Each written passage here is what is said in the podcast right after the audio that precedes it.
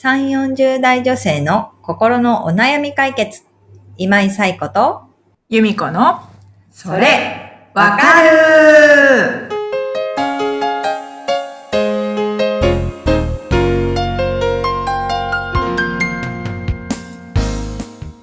はい。というわけで、11月第1週目のそれわかるが始まりました。いやもう本当に11月ですよ。ハロウィンが終わってね。終わりました。いよいよもう年末行事にいろんなものが差し替わっていく時期ですけれども、ねえ今週もお悩み変わらずいただいておりますので、ゆはいみこさんお願いします。はい。では紹介させていただきます。はい。もみじさん36歳の方からです。はい。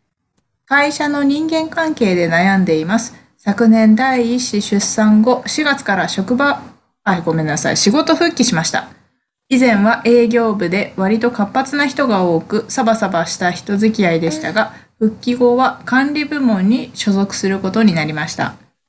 おつぼね様がいて、その人の様子を伺いながら、周りも仕事をしている環境にうんざり。表面上は私も合わせているものの、おつぼね様のために働いているわけじゃないという反発心が拭えず、イライラすることが多いです。リモートワークが幸いし、顔を合わせる回数は少ないですが、イライラから仕事に集中できていないようにも思います。今は時短なので成果を出すために少しでも仕事に集中したいのに人間関係で足を引っ張られている感覚です。なんとかならないものでしょうかというお悩みをいただきました。あはい。もみじさん、ありがとうございます。りがとうございます。はい。4月からお仕事復帰をされて、まあ以前とはね、違う営業部から管理部門に変わったっていうところでも、いろいろね、環境の変化になれるのに大変だった部分もあったと思うんですけれども、うんまあ、移動した先がおつぼね様がいて、まあ、顔色を伺いながらみんなが仕事をしているっていう環境なわけですよね。なんか、同じ会社でも部署が変わると全然こう雰囲気が違ったりとかして、不思議な感じもしますけど、やっぱりね、あの、その部署、その部署の特性っていうのがあるんだなっていうのは、まあ、まず感じましたよね。うんで、まあ、人間関係で足を引っ張られているっていうところでね、あの、リモートワークだったりとか、まあ、ちょっとフルで復帰したのか、時短なのかとかもわかんない。あ、時短なのでって書いてます、うん、時短って書いてありますね。はい。そうですね。だから、短い時間の中で成果を出すためにっていうところでも、まあ、お仕事にね、一生懸命、邁進したいっていうところがある中で、その仕事ではない部分、人間関係っていう部分で足を引っ張られているっていうところがすごくもみちさんにとっては、まあ、引っかかっているところなのかなっていうのはありますよね。うん。で、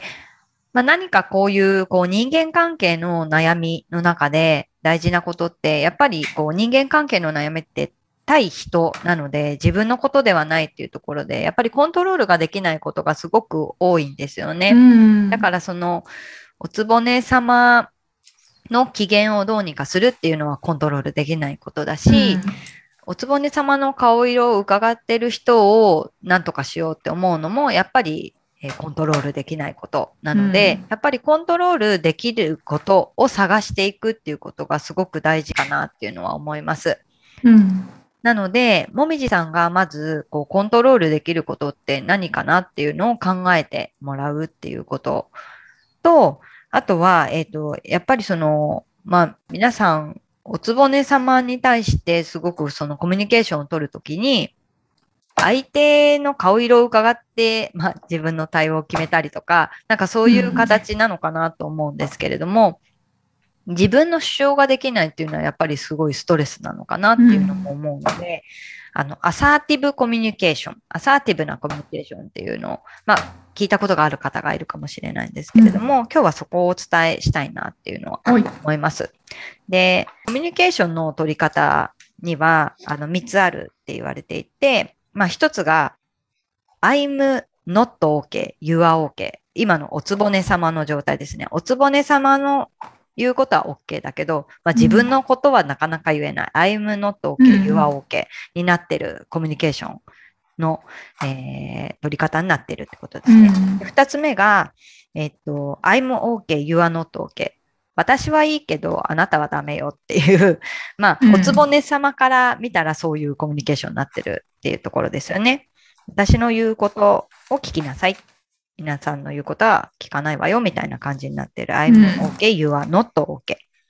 でも、一番いいのは三つ目の I'm okay, you are okay. あなたの言うことも OK だし、私の言うことも OK だよっていう、まあ、ちゅ双方 OK だよっていうコミュニケーションの取り方にしていくっていうことが大事なんですよね。うんだから、まあ、コミュニケーションで何かいびつなことが起きているっていう時には、この3つの中の、まあ、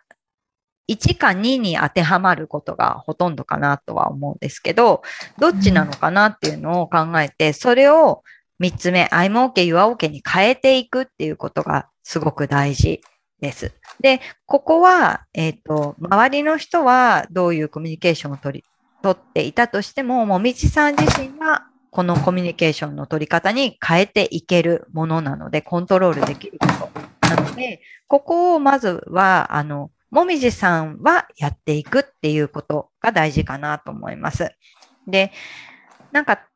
おつぼね様に何かこう、意見申したり、おつぼね様がやっていることに対して、まあみんなが迎合してたりみたいなところがあると思うんですけど、それが、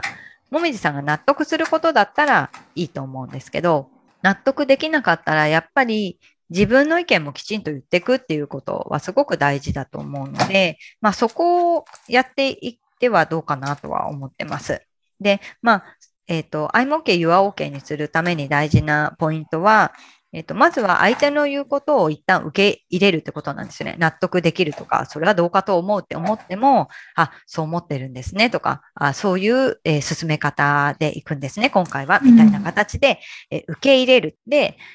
あの、まあ、反論があった場合も、でもとか、だってみたいな感じで、まあ、D 言葉ってよく言うんですけど、でもだってと、こういう言葉を入れるのではなくて、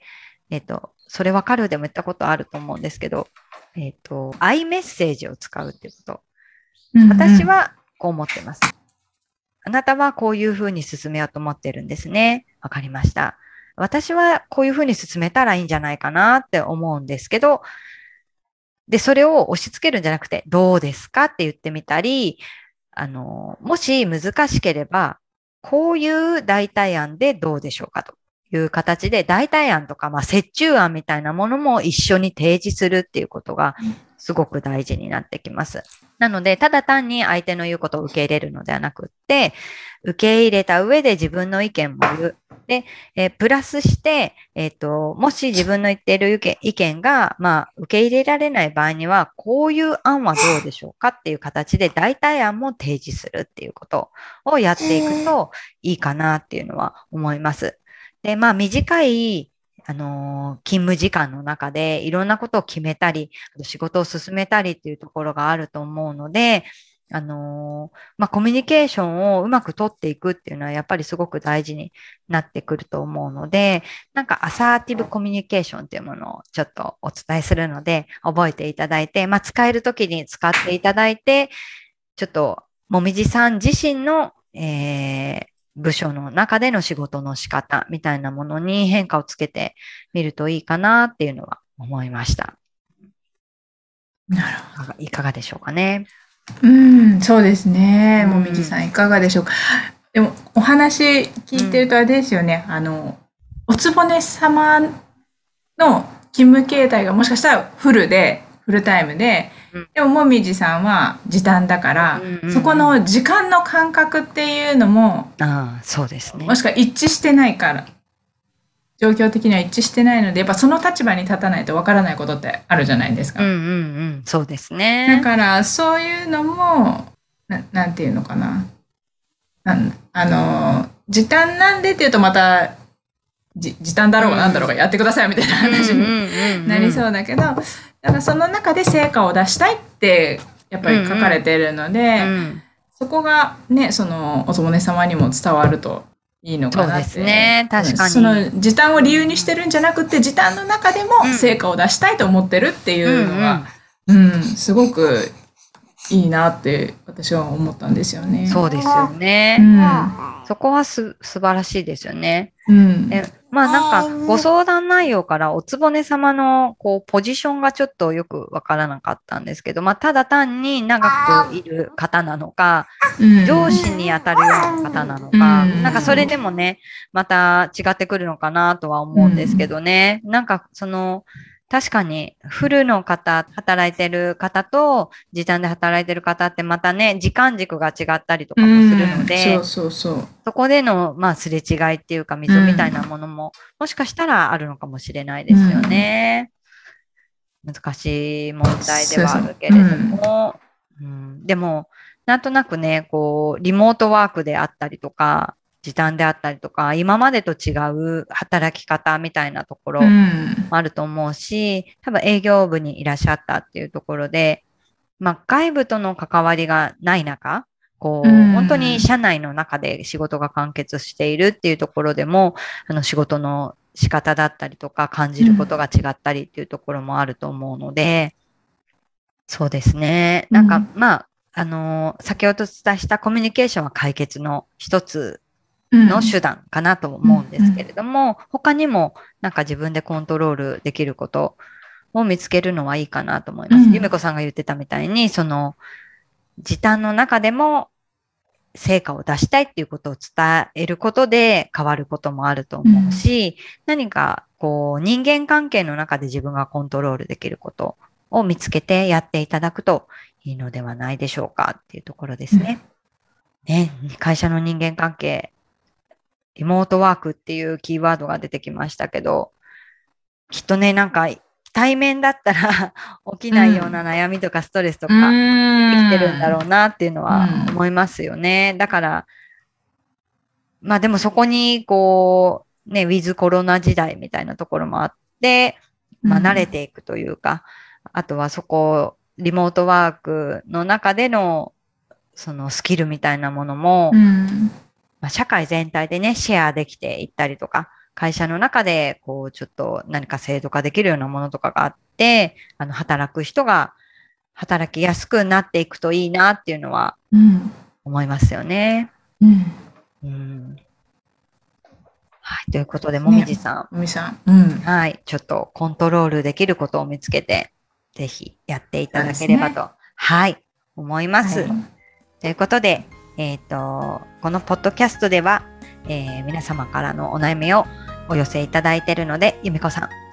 お願いします。はい。番組ポッドキャストホーム画面にリブラボラトリー公式 LINE の URL を載せています。そちらを登録後、メニュー画面よりお悩みを投稿してください。皆様からのお悩みお待ちしております。お待ちしております。ということで、えー11月が始まりましたので、またね、今月も1ヶ月お付き合いいただければと思います。それでは皆さん、今日もありがとうございました。ありがとうございました。また来週、さようまなら。た来週さようなら。